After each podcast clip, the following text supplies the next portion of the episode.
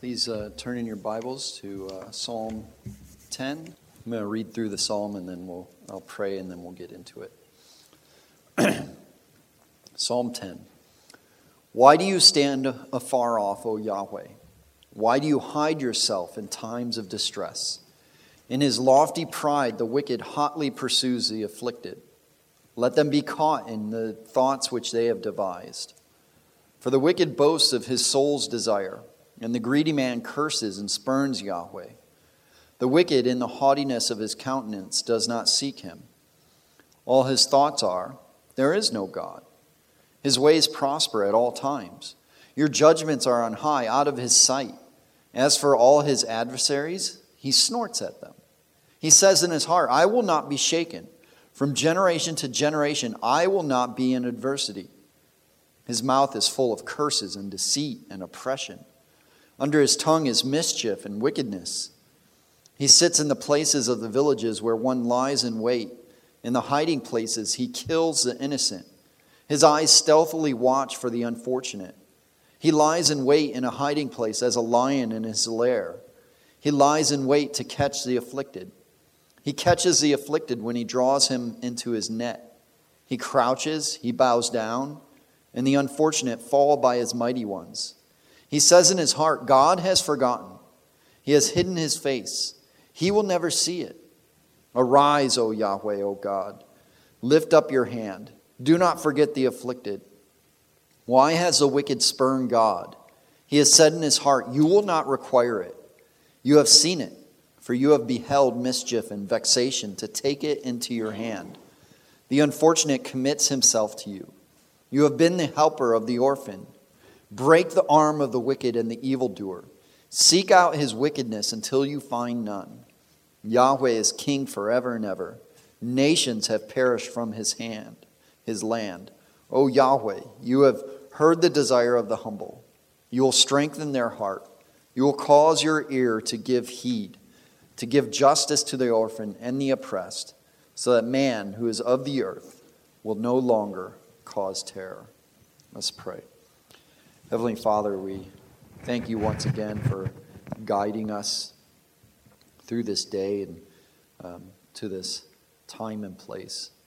And as we come to uh, look at your word, to look at this uh, particular psalm, the Psalm of David, and to uh, glean from it. Help us to understand. Help us to receive wisdom and to apply that wisdom to our lives that we may grow in Christ likeness and grow in obedience and faithfulness to you. It's in Christ's name we pray. Amen. Okay. Recently heard, um, actually from a couple sources, but from one pastor that um, I believe it was a pastor or author speaking that one of the reasons for the weakness of the modern church is that most of our contemporary songs and hymns don't address many of the issues of the Christian life, uh, those um, harder issues, those more difficult issues, those issues um, that result in pain and sorrow and grief and lament not to mention the primary issue of shallow theology in our contemporary songs and, and hymns. Um, not all of them, but most of them. That it, um, probably because of the prosperity of our culture, that um, and most of us would like to sing about happy things, and we'd like to focus on happy things, but that's not life is not always happy. It's not always pleasing, and, and oftentimes there's difficulties, and uh, we need to express those difficulties and, and even sing about them and sing about where our hope is. Um, I also recently heard a podcast in which uh, two pastors, um, you know, speaking about pastoral ministry, that, that's the subject of the podcast as they interact with one another about different topics of pastoral ministry and just ministry in general. And they were talking about the importance of pastoral lament, of pastors being able to lament in ministry, which is not to be confused with pastoral complaining, which uh, pastors do complain as anybody else. Um, but in thinking about lament, which is the primary subject of this psalm, and, and is even in many psalms, uh, there is a, a, close resemblance or uh, to complaining. But is lamenting and complaining aren't exactly the same. Um, complaining is is more along the lines of the motive of uh, I deserve better. This shouldn't be happening to me. L- lamenting is more along the lines of just a grieving over the, the brokenness of the world, the sinfulness of the world, uh, the, your own uh, situation uh, being sinned against, um, things that are, in a sense, outside of your own control. And we see this in many Psalms. Um, and there's a sense that lamenting and grieving is a part of the Christian life. It, it, it happens. We, we, uh, we face trials, we face challenges, we lose loved ones. Um, we look around in our uh, culture and maybe even close in, in, closer in our neighborhoods, our communities, that there's, um, there's sin, there's brokenness, there's um, upset, there's uh, uh, just wickedness at times. And we shouldn't be indifferent to that. We shouldn't be indifferent to the wickedness in our world, the sinfulness, the upsets, the, just the brokenness.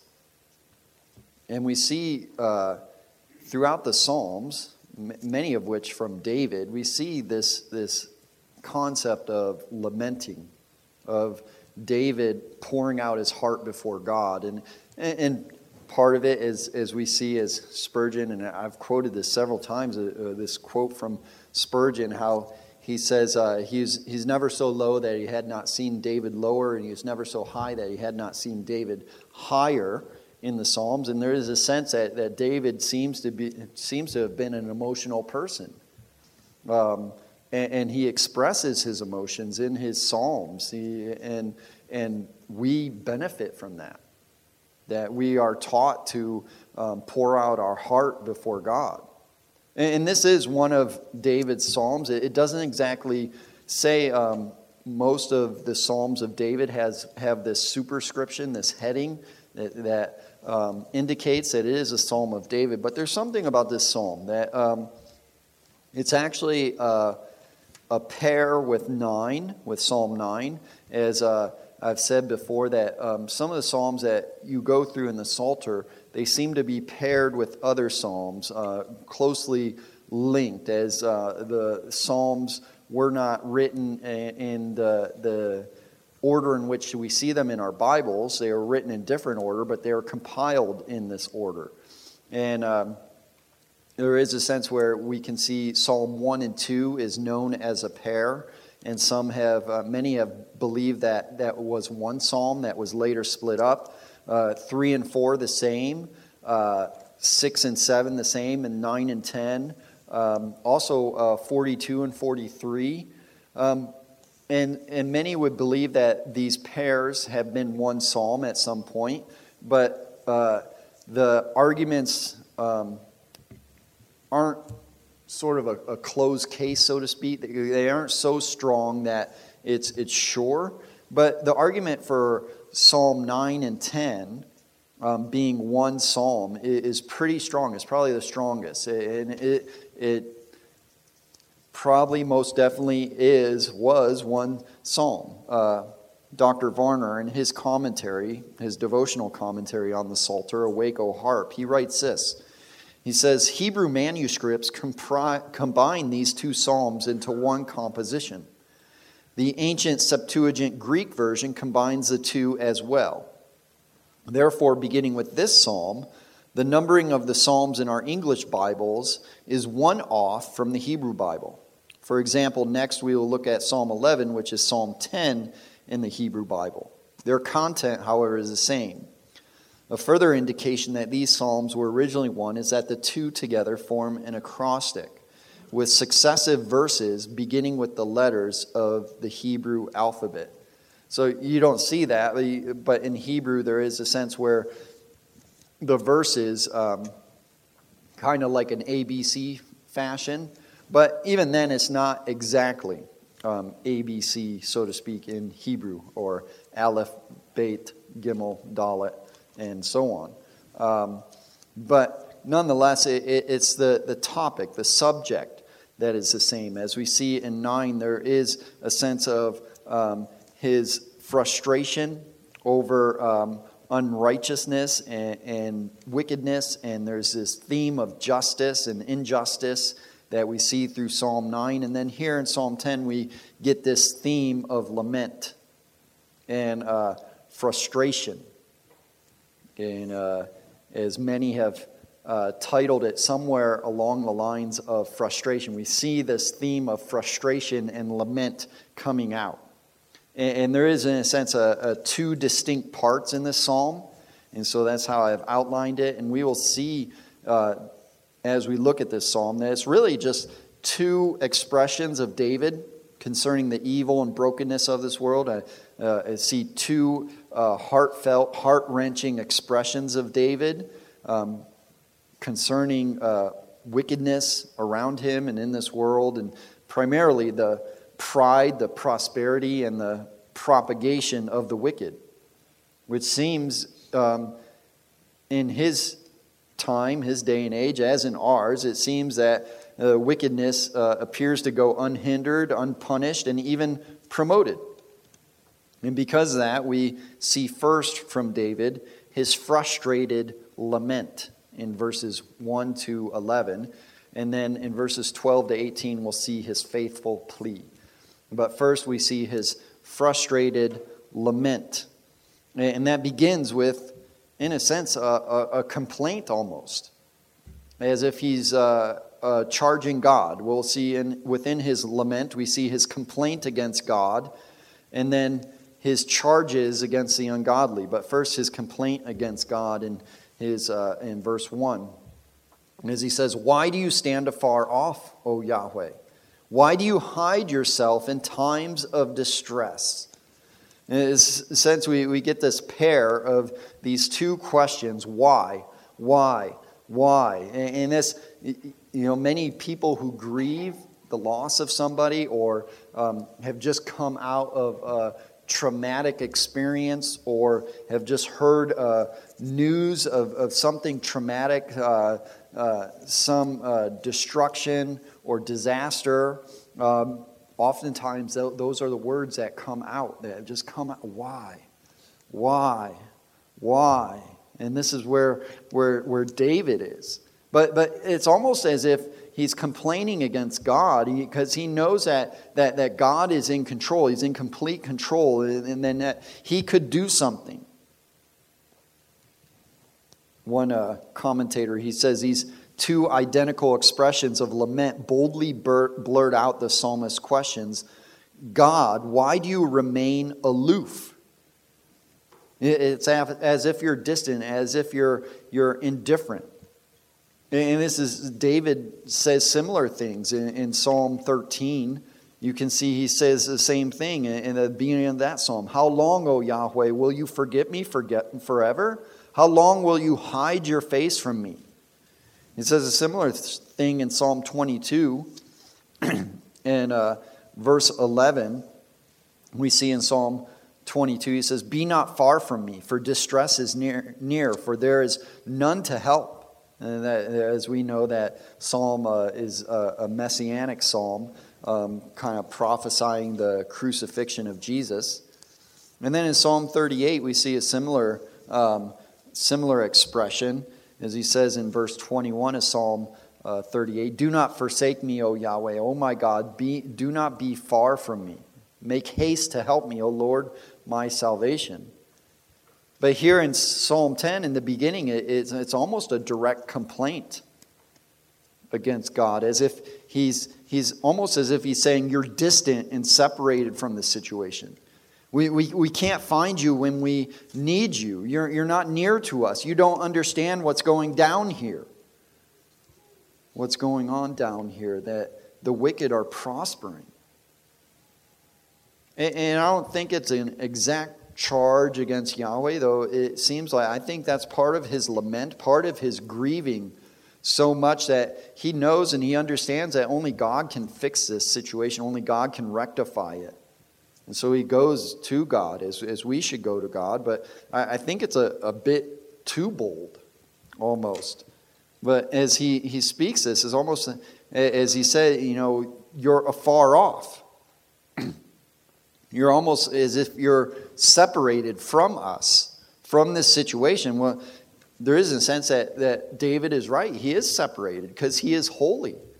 He's holy, holy, holy. He's separate from sin. Sin cannot dwell with him. But there's also a sense that he, he is, he is charging them as, as if God is hiding. We, we, we can't find you when we need you. But there's, there's a sense that, that God could retort back and, and say, Well, who are you? You know, I, am no man's debtor. It, it doesn't, doesn't I, I don't owe you anything. I don't owe you anything. And then there's a sense that we, we see this, this distance. You're not near to us, you're not with us. But as uh, even uh, through Isaiah, Isaiah says, Your sins have made a separation between you and your God. And so there, there's no reason why um, God should be close. There's no reason why um, he needs to. Uh, deliver David or anybody or rectify the situa- situation. As uh, the psalmist says in Psalm 115, uh, uh, our God is in the heavens. He does whatever he pleases. And, and he has his own way, he has his own plans. Uh, he is sovereign, he's in charge, and, and he will bring about justice in his, in his own time and manner. I'd like you to see something in uh, Psalm 139 because it is something similar. As Psalm 139 is also a psalm of David, but it's, it's more um, worshipful and exalting of God as, as David goes through Psalm 139 and he speaks about um, the attributes and the character of God, Ma- mainly his omni, uh, omniscience, his omnipresence, his omnipotence, his sovereignty over all things, uh, his creative power, and, his character as well. But as, as David is in Psalm 139, and, and he's just glorifying God about how God has searched him, he's known him, he knows when he sits down, when he rises up. There's, there's no place that David can go apart from God or, or flee from him. Uh, God knows him from beginning to end. Um, every second of his life, um, every detail of his being, God has ordained and decreed. He follows him. And then, and then in verse 17 of Psalm 139, is, as David is, is just contemplating God and, and uh, how he's created him and the world and everything around it. And he says, How precious are your thoughts to me, O God! How vast is the sum of them! If I should count them, they would outnumber the sand. When I awake, I am still with you. And then he turns and he, he, he, he almost, uh, it's as if the record skips here in this psalm. And he says, Oh, that you would slay the wicked, O God. O men of bloodshed, depart from me. For they speak against you wickedly, and your enemies take your name in vain. And it's almost as if he, he's they're, they're close by and he's frustrated with, with them there, but he just come down from this, this high and lofty praise of God. And there's something similar here in Psalm 10, but a little bit more in terms of the grieving of, of uh, the, the wickedness around him. And then he turns his sight towards the wicked. He pours out his heart towards, to God in his lament of the wickedness, and then he turns his view towards the wicked. And he, in a sense, argues uh, for God to judge them. He, he, he presents a, a, list of charges against the ungodly, almost as, as if this, this long list of why God should uh, come close, why he should uh, reveal himself, why he should uh, uh judge these people and, and deliver David and, and all the faithful. And so he turns from his complaint against God or uh, his, his, uh, to uh, his charges against the ungodly in verses 2 to 11 as he speaks about the, the wicked all around them. And it's almost as if he's speaking about one person, but it's, it's all the ungodly, all the wicked.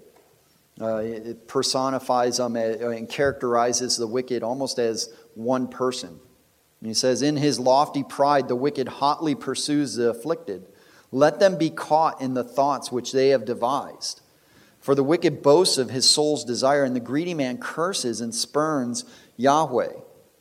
It's almost as if he's saying he, needs to be caught and tried. He, he's getting away with things. In, his pride, uh, the wicked pursues evil and oppression. He boasts and he blasphemes you, Lord. He, he's, he's greedy. He curses and spurns your name. He does not seek you, but he actively denies your existence. Verse 4 The wicked in the haughtiness of his countenance does not seek him. All his thoughts are, There is no God. There's no God. I'm going to get away scot free. And that's the worst part about it. As, as, as David is thinking about the wickedness of, uh, of the, the culture and the people around him and the, just the sinfulness uh, of, of the wicked and everything that they do, the worst part about it is that they prosper. He prospers. Verse 5, it says, His ways prosper at all times. Your judgments are on high out of his sight. As for all his adversaries, he snorts at them. And we can almost imply that the adversaries, the adversaries of the wicked, are the righteous ones. But, but it may be some other ones that are wicked as well. We can think of, of those um, kind of uh, businessmen or con men, um, uh, wicked people in, in, in uh, drug cartels or uh, gangs or mafia, uh, those people that um, prosper through their wickedness, through their lying and cheating and stealing and, and conning people. But also a sense that that uh, there's no justice, that, that um, there's people in authority are unrighteous as well, that, that they're just allowing this to happen, that it goes unchecked. And, then also, because of his prosperity, because of the prosperity of the wicked, he grows in his pride and boasting of evil. Verse 6, he says in his heart, I will not be shaken. From generation to generation, I will not be in adversity. And there's almost a sense of this downward spiral as the culture or, the, the peoples around him um, decline or, or they get worse and worse. The wicked get worse and worse. Uh, they, they, they start off, they get away with something, and then that emboldens them to do more wickedness, and, and, and that spreads, and, and then they boast about it, and that may even encourage the, the other people around them to to engage in wickedness as well because you know that guy got away with it and and look at him. He he doesn't have to work. He's just going out and cheating people and stealing from them and he's not getting caught and he he, he doesn't have to you know uh, live honestly and uprightly and and so it just snowballs, so, so to speak, within the, the um, culture, and it, it, descends further and further and further. And we see this even in our own culture, and, and uh, it's, in a sense, the story of human history. And it's almost as if we shouldn't be shocked. We, we should be surprised when a culture is righteous, given the sinfulness of mankind. But nonetheless, we shouldn't be indifferent to wickedness. And, that's the sad thing is that sometimes that we see so much wickedness that we grow indifferent. and part of uh, part of living righteously, part of the Christian life, is to think about things the way God does. As, as David says in, in Psalm 7, that, that God is a righteous judge who feels indignation every day. We're also told to, as Paul um, says in Ephesians, to be angry and do not sin. You know, we should have a righteous indignation. We, we should uh, be, uh, we should lament the wickedness around us and, and, and we should um, speak out against it. We should expose evil by speaking the truth in love.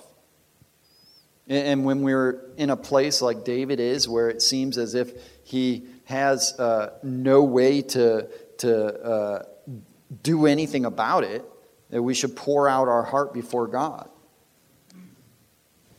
And that's what David is doing. He's, he's listing all the things that the wicked are doing. And, and they're prospering it because of it. And then because they're prospering, then they boast about it. In verse 7, his mouth is full of curses and deceit and oppression. Under his tongue is mischief and wickedness. Further, uh, pouring out the evil that, that is in his heart. There's, uh, as some say, there's no filter. There's no filter. He has, he has no restraint upon his mouth, and, and it's really just exposing what's in his heart. But then also, he positions himself to do evil. Uh, in verses uh, 8 to 11, we see that he sits in the places of the villages where one lies in wait. He hides to kill the innocent.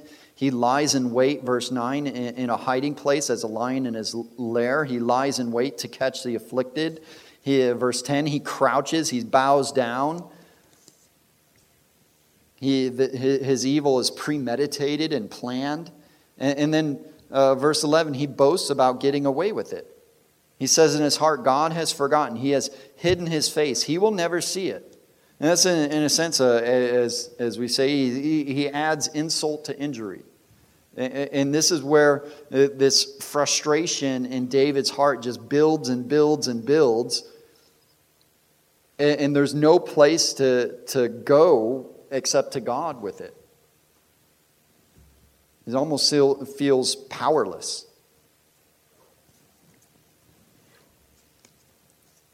And a large part of lament and David's lament, and something probably the main thing that we learn from this psalm is that uh, is to pour out our frustrations, our cares, and our anxieties, to pour them out before God, and, and and to remember that He knows, that He sees, that He is not indifferent, and He will, in a sense, deal with it in His perfect time. that we are not to be indifferent. We're to bring it to God, everything. I'd like you to turn with me for a moment to uh, Romans chapter 9.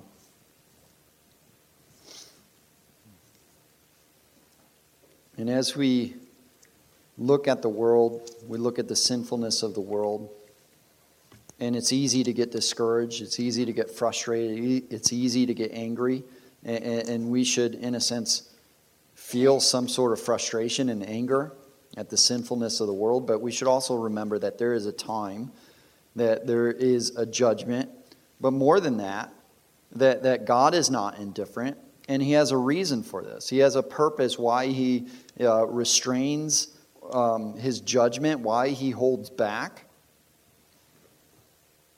And He kind of talks about this. Uh, uh, Paul talks about this as he he explains the gospel to the Romans. And here he, he's primarily speaking about uh, salvation and judgment and election. And he says this in verse 14 of chapter 9, Romans chapter 9. He says, What shall we say then? Is there any unrighteousness with God? May it never be, talking about God's choice of Jacob over Esau. Not that one was uh, Jacob was better than Esau, so to speak, except that he understood uh, the significance and the blessing of that birthright. But nonetheless, uh, he was the one that God chose rather than Esau. And Paul goes on, he says, For he says to Moses, I will have mercy on whom I have mercy, and I will have compassion on whom I have compassion. So then does it it does not depend on the one who wills or the one who runs, but on God who has mercy.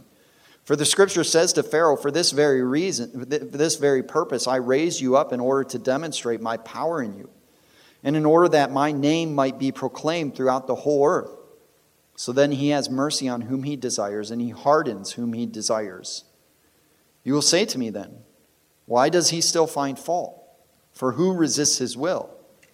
On the contrary, who are you, O man, who answers back to God? Will the thing molded say to the molder, Why did you make me like this? Or does not the potter have authority over the clay to make from the same lump one vessel for honorable use and another for dishonorable use?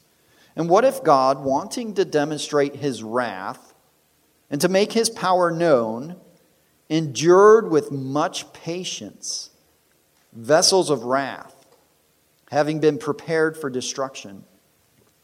And in order that he might make known the riches of his glory upon vessels of mercy, which he prepared beforehand for glory, even us whom he also called, not from among Jews only, but also from among Gentiles. And here it is as Paul is speaking about election and predestination and just God's sovereign choice over whom he will save and whom he will judge. And he says in verse 2 What if God, wanting to demonstrate his wrath and to make his power known, endured with much patience? Vessels of wrath, having been prepared for destruction.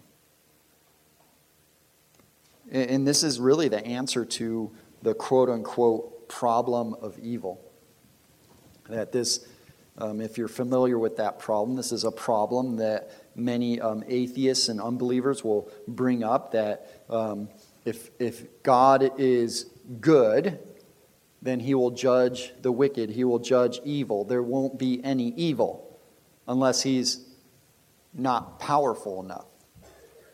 And so there's this problem. Either he's not powerful enough to do something or he's not good.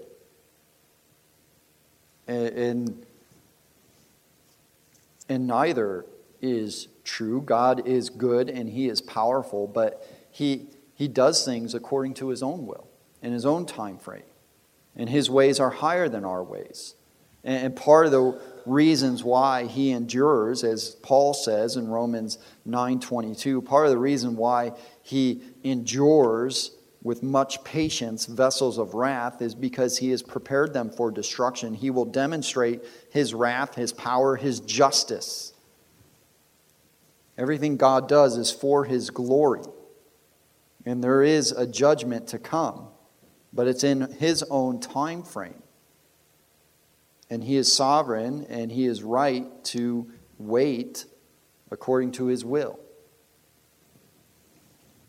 Yet we are not to be indifferent to evil. We pour out our heart before God. We still pray that he would do something. We ask him to intervene. We ask him to judge, and he will judge. And so, this is the second part of David's psalm as he uh, cries out to God, as he pours out his lament to him concerning the wickedness of, of, the, of the people around him. And, and it's almost as if he's, he's kind of done. He, he, he, he pours it all out concerning the wickedness of the wicked, and then he turns back to God and we see his faithful plea. We've seen his frustrated lament and now his faithful plea in verses 12 to 18. He says, Arise, O Yahweh. O God, lift up your hand. Do not forget the, the afflicted. Why has the wicked spurned God? He has said in his heart, You will not require it. You have seen it, for you have beheld mischief and vexation. To take it into your hand, the unfortunate commits himself to you. You have been the helper of the orphan. Break the arm of the wicked and the evildoer. Seek out his wickedness until you find none. And that's the, first part of his faithful plea is this cry for divine retribution in verses 12 to 15. That he cries out to God, in a sense, to arise As he would say um, in other Psalms and, and uh, linking back to Old Testament passages Rise up, O Lord, uh, uh, let your enemies be scattered before you. Arise, strike, and deliver. Deliver the afflicted, deliver the, the, um, the weak, the helpless, the oppressed, deliver them. Vindicate yourself in a sense. As he says in verse 3, why has the wicked spurned God? He has said in his heart, You will not require it. The, the wicked not only um, commit wickedness, but they charge God with almost like, uh, You're not going to do anything. I'm doing this all day long, and, and I'm cheating people and robbing people and committing all sorts of acts of wickedness, and, and I'm getting away with it. So David, in a sense, not, not only call, calls and cries out to God to uh, arise and strike down the wicked, but to vindicate himself in the sense uh, concerning his own justice. And, and then to vindicate his people who have placed their trust in him. Verse 14, you have seen it, for you have beheld mischief and vexation to take it into your hand. The unfortunate commits himself to you. You have been the helper of the orphan. We see throughout the Old Testament uh, that uh, uh, God's heart for the fatherless, for the orphan, and for the widow, for the helpless. He even calls his own people to um, have the same heart and the same compassion towards orphans and widows and the helpless, to help them. And David, in a sense, is saying that these people, the orphan, the widow, the helpless, the oppressed, they, they've committed themselves to you because you, you're the only one that can really help, that can really uh, uh, deliver them. And so please vindicate them. He cries for divine retribution to, uh, to arise, to strike, to deliver, to vindicate himself, to vindicate his people, to vindicate those who have trusted in him. And then, fourthly, to neutralize punish and purge the wicked in verse 15 break the arm of the wicked and the evildoer. In the sense of uh, as we read in, in many parts of the old testament the sense of and is even attributed to god his right arm or his right hand uh, that strong arm or that, that arm that you use for uh, to carry the sword or to fight or even uh, wield, um, say, a hammer to build something. It, it, it's the strong arm. and David is calling upon God, upon Yahweh, to break that arm. That, that main arm of the wicked that they use to do wickedness. He, he says, break it, neutralize them uh, so that they cannot do wickedness anymore. Eh, but more than that, purge the wicked. Seek out his wickedness until you find none. Seek out what is in his heart, in his mind, in his thoughts, his plans. Seek it out, draw it out, judge it, eh, so that there's no more to be judged. That, in a sense, his, his wickedness is purged. And, and this could hint at um, somewhat of a, a redemption as the Bible clearly says, No one is righteous, no, not one. All have sinned and fallen short of the glory of God.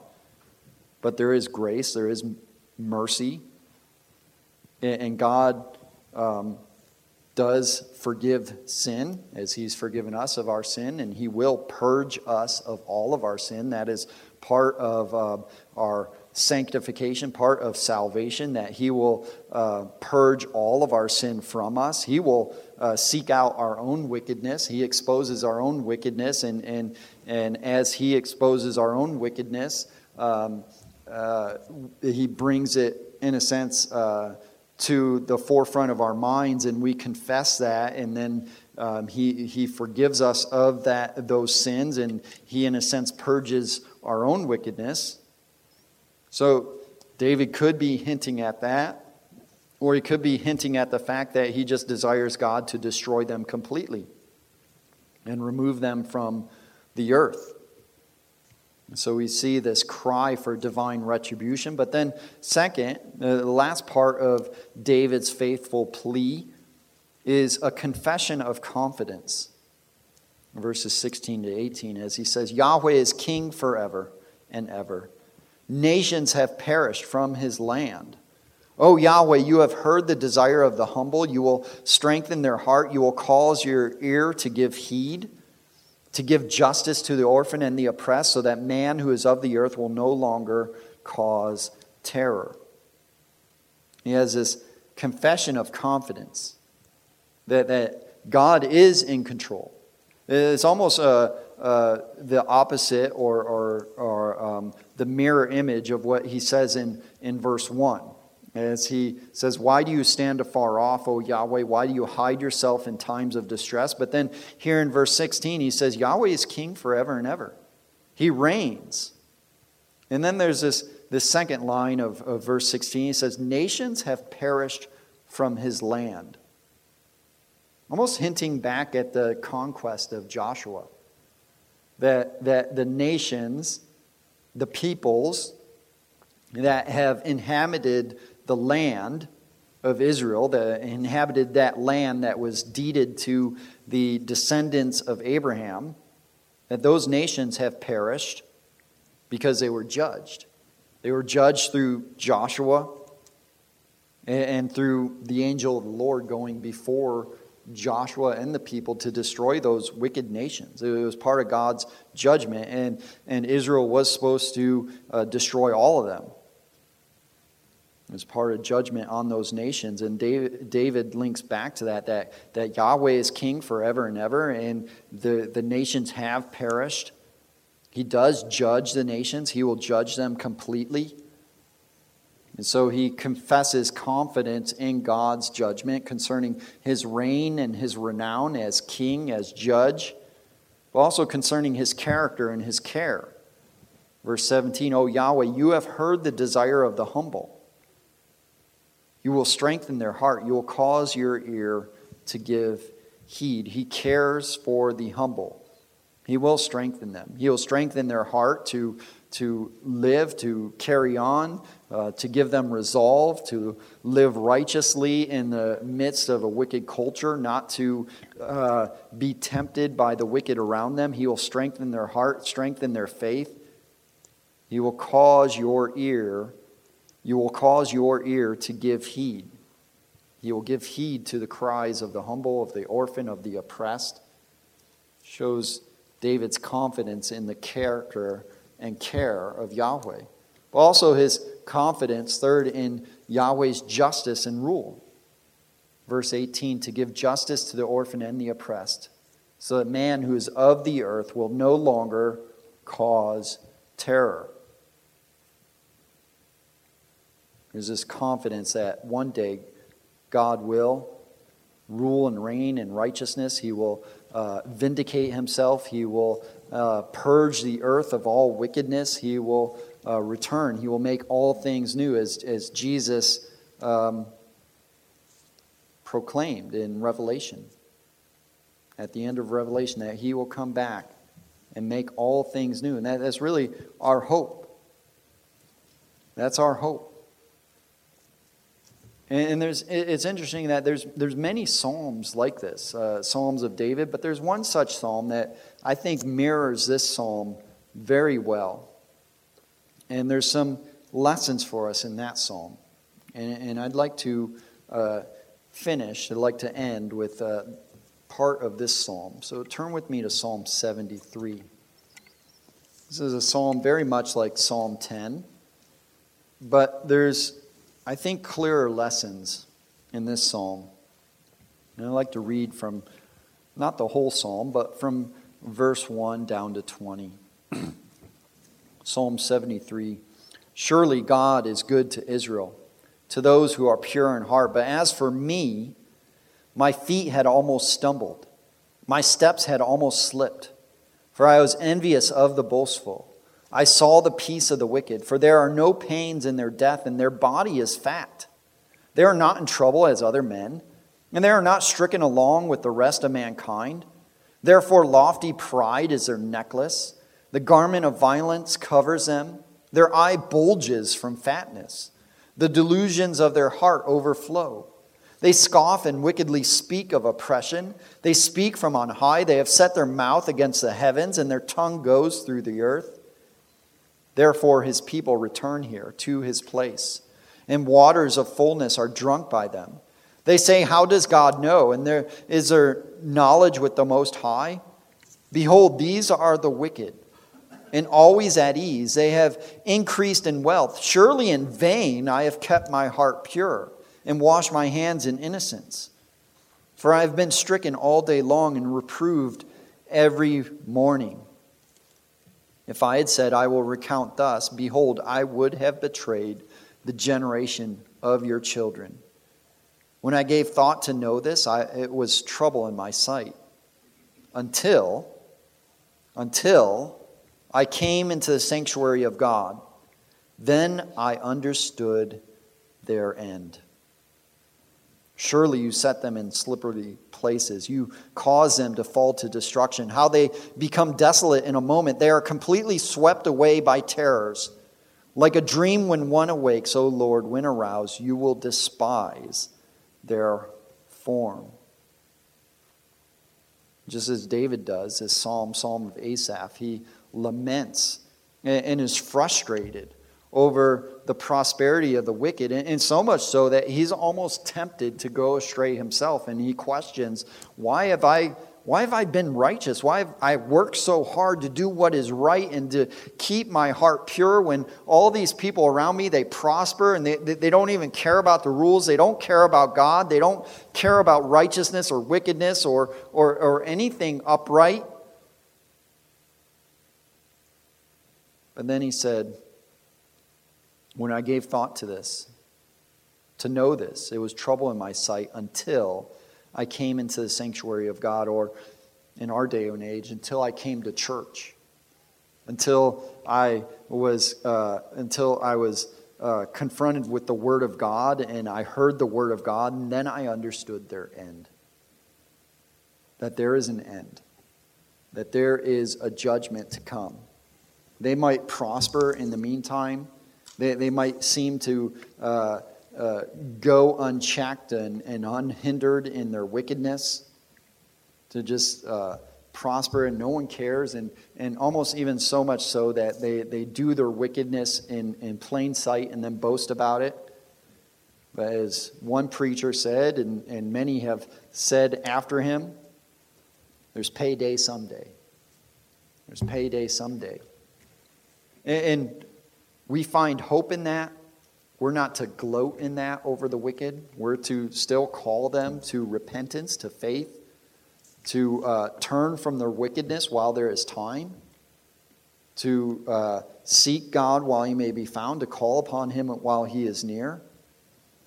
But our hope ultimately is in the fact that no matter how evil it may get, no matter how bad the world may get, there is a judgment to come and God will make all things right.